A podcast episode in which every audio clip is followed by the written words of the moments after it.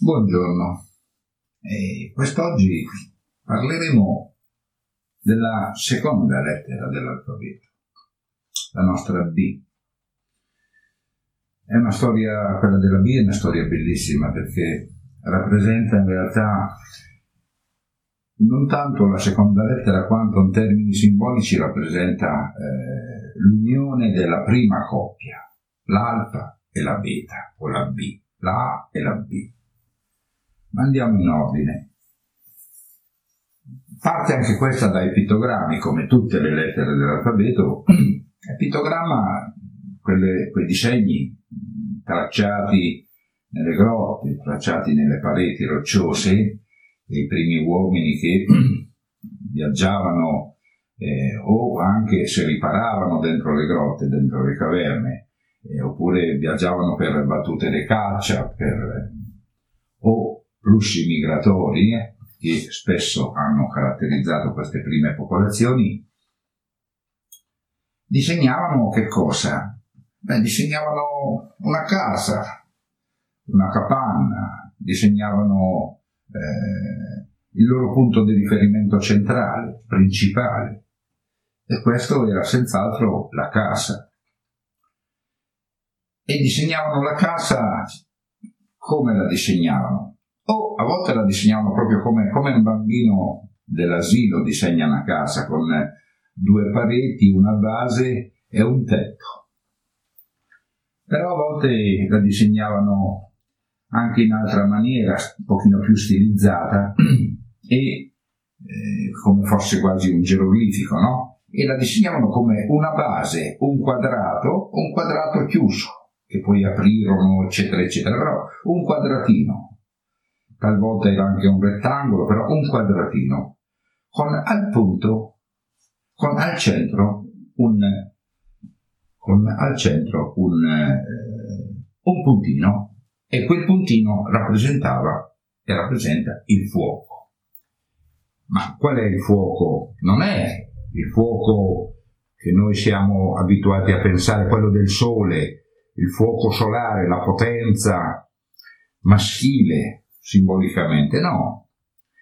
Rappresentava il fuoco di casa, il focolare domestico, quindi rappresentava eh, il punto in cui tutti si riunivano per riscaldarsi d'inverno o anche per chiacchierare o, o per cucinare. Quel fuoco, infatti, la scoperta del fuoco rappresenta uno dei due momenti più importanti nella storia dell'uomo e nella sua evoluzione. Uno è sicuramente la scoperta del fuoco e l'altro, che è un processo di eh, democratizzazione, per usare il termine moderno, è l'invenzione della scrittura. Eh, quantomeno della scrittura, quella più moderna, quella alfabetica, insomma, quella più semplice. Abbiamo già spiegato la differenza tra la scrittura ideogrammatica e la scrittura fonogrammatica o meglio la scrittura ideogrammatica e la scrittura quindi eh, eh, delle lettere, dell'alfabeto. Mm? E questa è la seconda lettera, la B, che si chiamava byte in proto-sinaitico. Eh, e quando la disegnavano nelle grotte la chiamavano byte che poi alcune popolazioni poi successivamente hanno chiamato Bet, hanno chiamato Bait, hanno chiamato Beit, hanno chiamato Beta i greci e, e in fondo B i latini, anche gli arabi la chiamano Ba. Ora, veniva quindi identificato il primo ideogramma, diciamo, con un quadratino, eh? proto-sinaitico. Questo quadratino può assumere come puntino centrale, eh, questo quadratino assume delle, eh, diciamo, il frutto di stilizzazioni e rotazioni che gli permettono di diventare piano piano un po' diverso, non si allontana molto, ma un po' diverso. Infatti nel primo caso un ideogramma tardivo lo vede, il quadratino lo vede perdere il lato superiore che diventa diagonale e quindi tocca il lato, l'apice del lato di destra, l'apice alto del lato di destra e va a, a scendere fino all'angolo opposto, basso quindi, a sinistra. E quindi si identifica un triangolino retto ed equilatero, un equilatero, chiedo isoscele, un triangolino retto con una piccola codina perché rimane comunque il lato di sinistra dell'originario quadratino. Oppure invece poi una rotazione, una stilizzazione successiva, quel quadrato in realtà a sinistra, il lato di sinistra, si interrompe a metà e da lì un segmento di retta va a toccare l'altro lato opposto, sempre nel punto medio.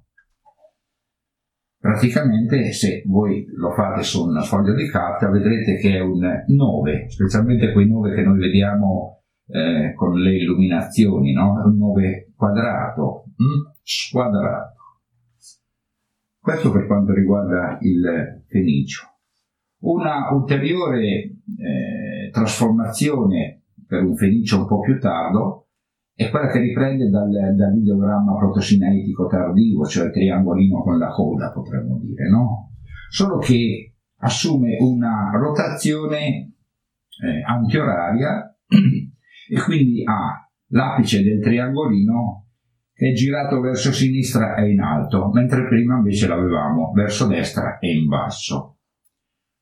Altre rotazioni, vediamo che quella codina, quella coda che rimane diritta, può assumere anche, può assumere anche una forma tondeggiante e questa forma tondeggiante in realtà la ritroviamo nel greco. In quale greco? Come abbiamo già detto, abbiamo, avevamo accennato già prima, il greco c'è un greco moderno e un greco antico arcaico. Quello arcaico scriveva da destra verso sinistra e quello moderno da sinistra verso destra.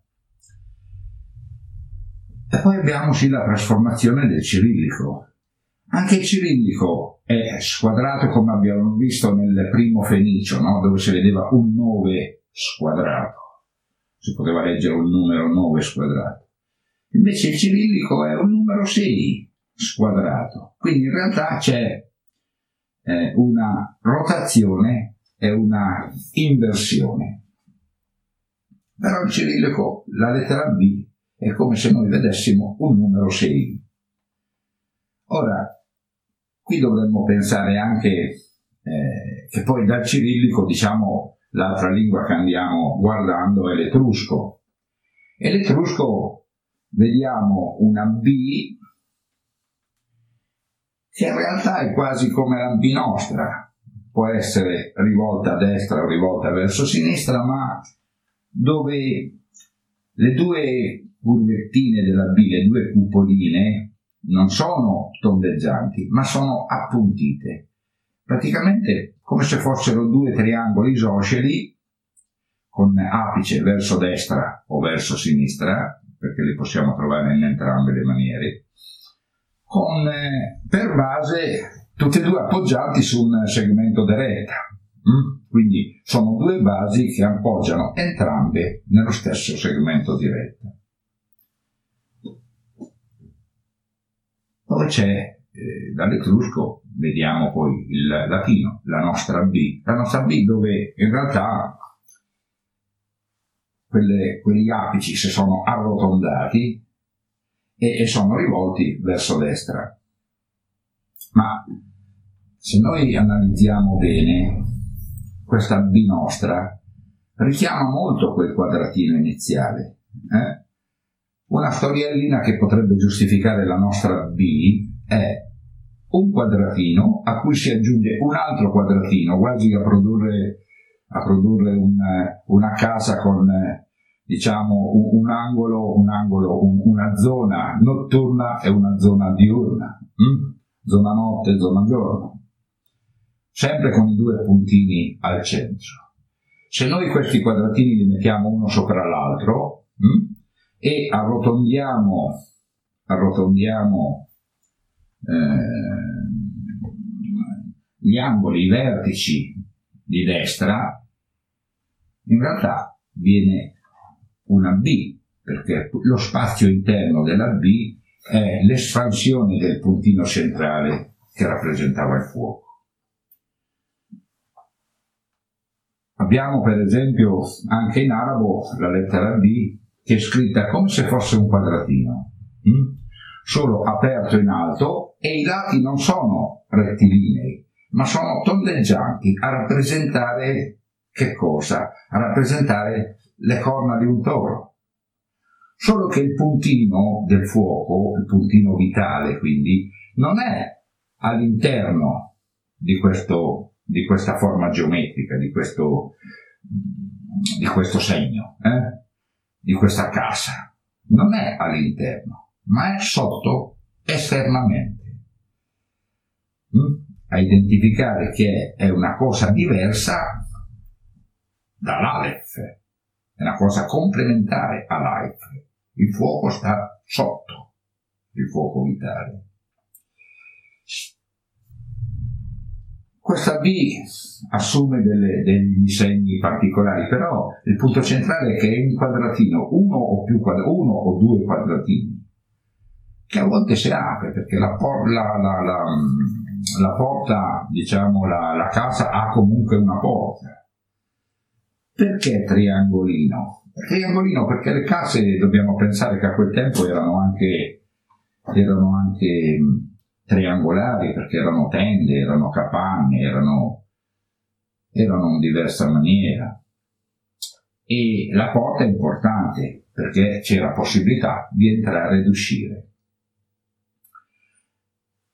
La casa infatti è il punto da dove noi usciamo, da dove noi entriamo. Quindi parlando del casa noi abbiamo parlato quindi di una coppia che è alfa e beta, che è il nucleo d'aggregazione della società, il nucleo d'aggregazione della vita. Infatti alfa e beta insieme vogliono dire anche vita. Ma questa vita in realtà ha bisogno di uscire e quindi ci sarà un viaggio, ci sarà un prodotto ed un viaggio. Il viaggio verso dove e da dove e queste analizzeremo in seguito. La B è importante però dal punto di vista simbolico perché rappresenta proprio la casa. Come ho detto prima, non è però la casa, la casa dei mattoni, eh? non è la casa dei mattoni, ma è la casa che si identifica attorno a quel focolare domestico, è la casa delle emozioni, è la casa della sensibilità, è la casa della ricettività, quindi dell'accoglienza, rappresenta in realtà la parte non tanto l'acqua come simbolo opposto al simbolo eh, solare, no? Non rappresenta tanto l'acqua, ma i contenuti che sono all'interno dell'acqua. E per contenuti noi tutti quegli elementini che andranno poi a facilitare e favorire la nascita di una nuova vita una volta, eh, una volta fecondati dal raggio solare.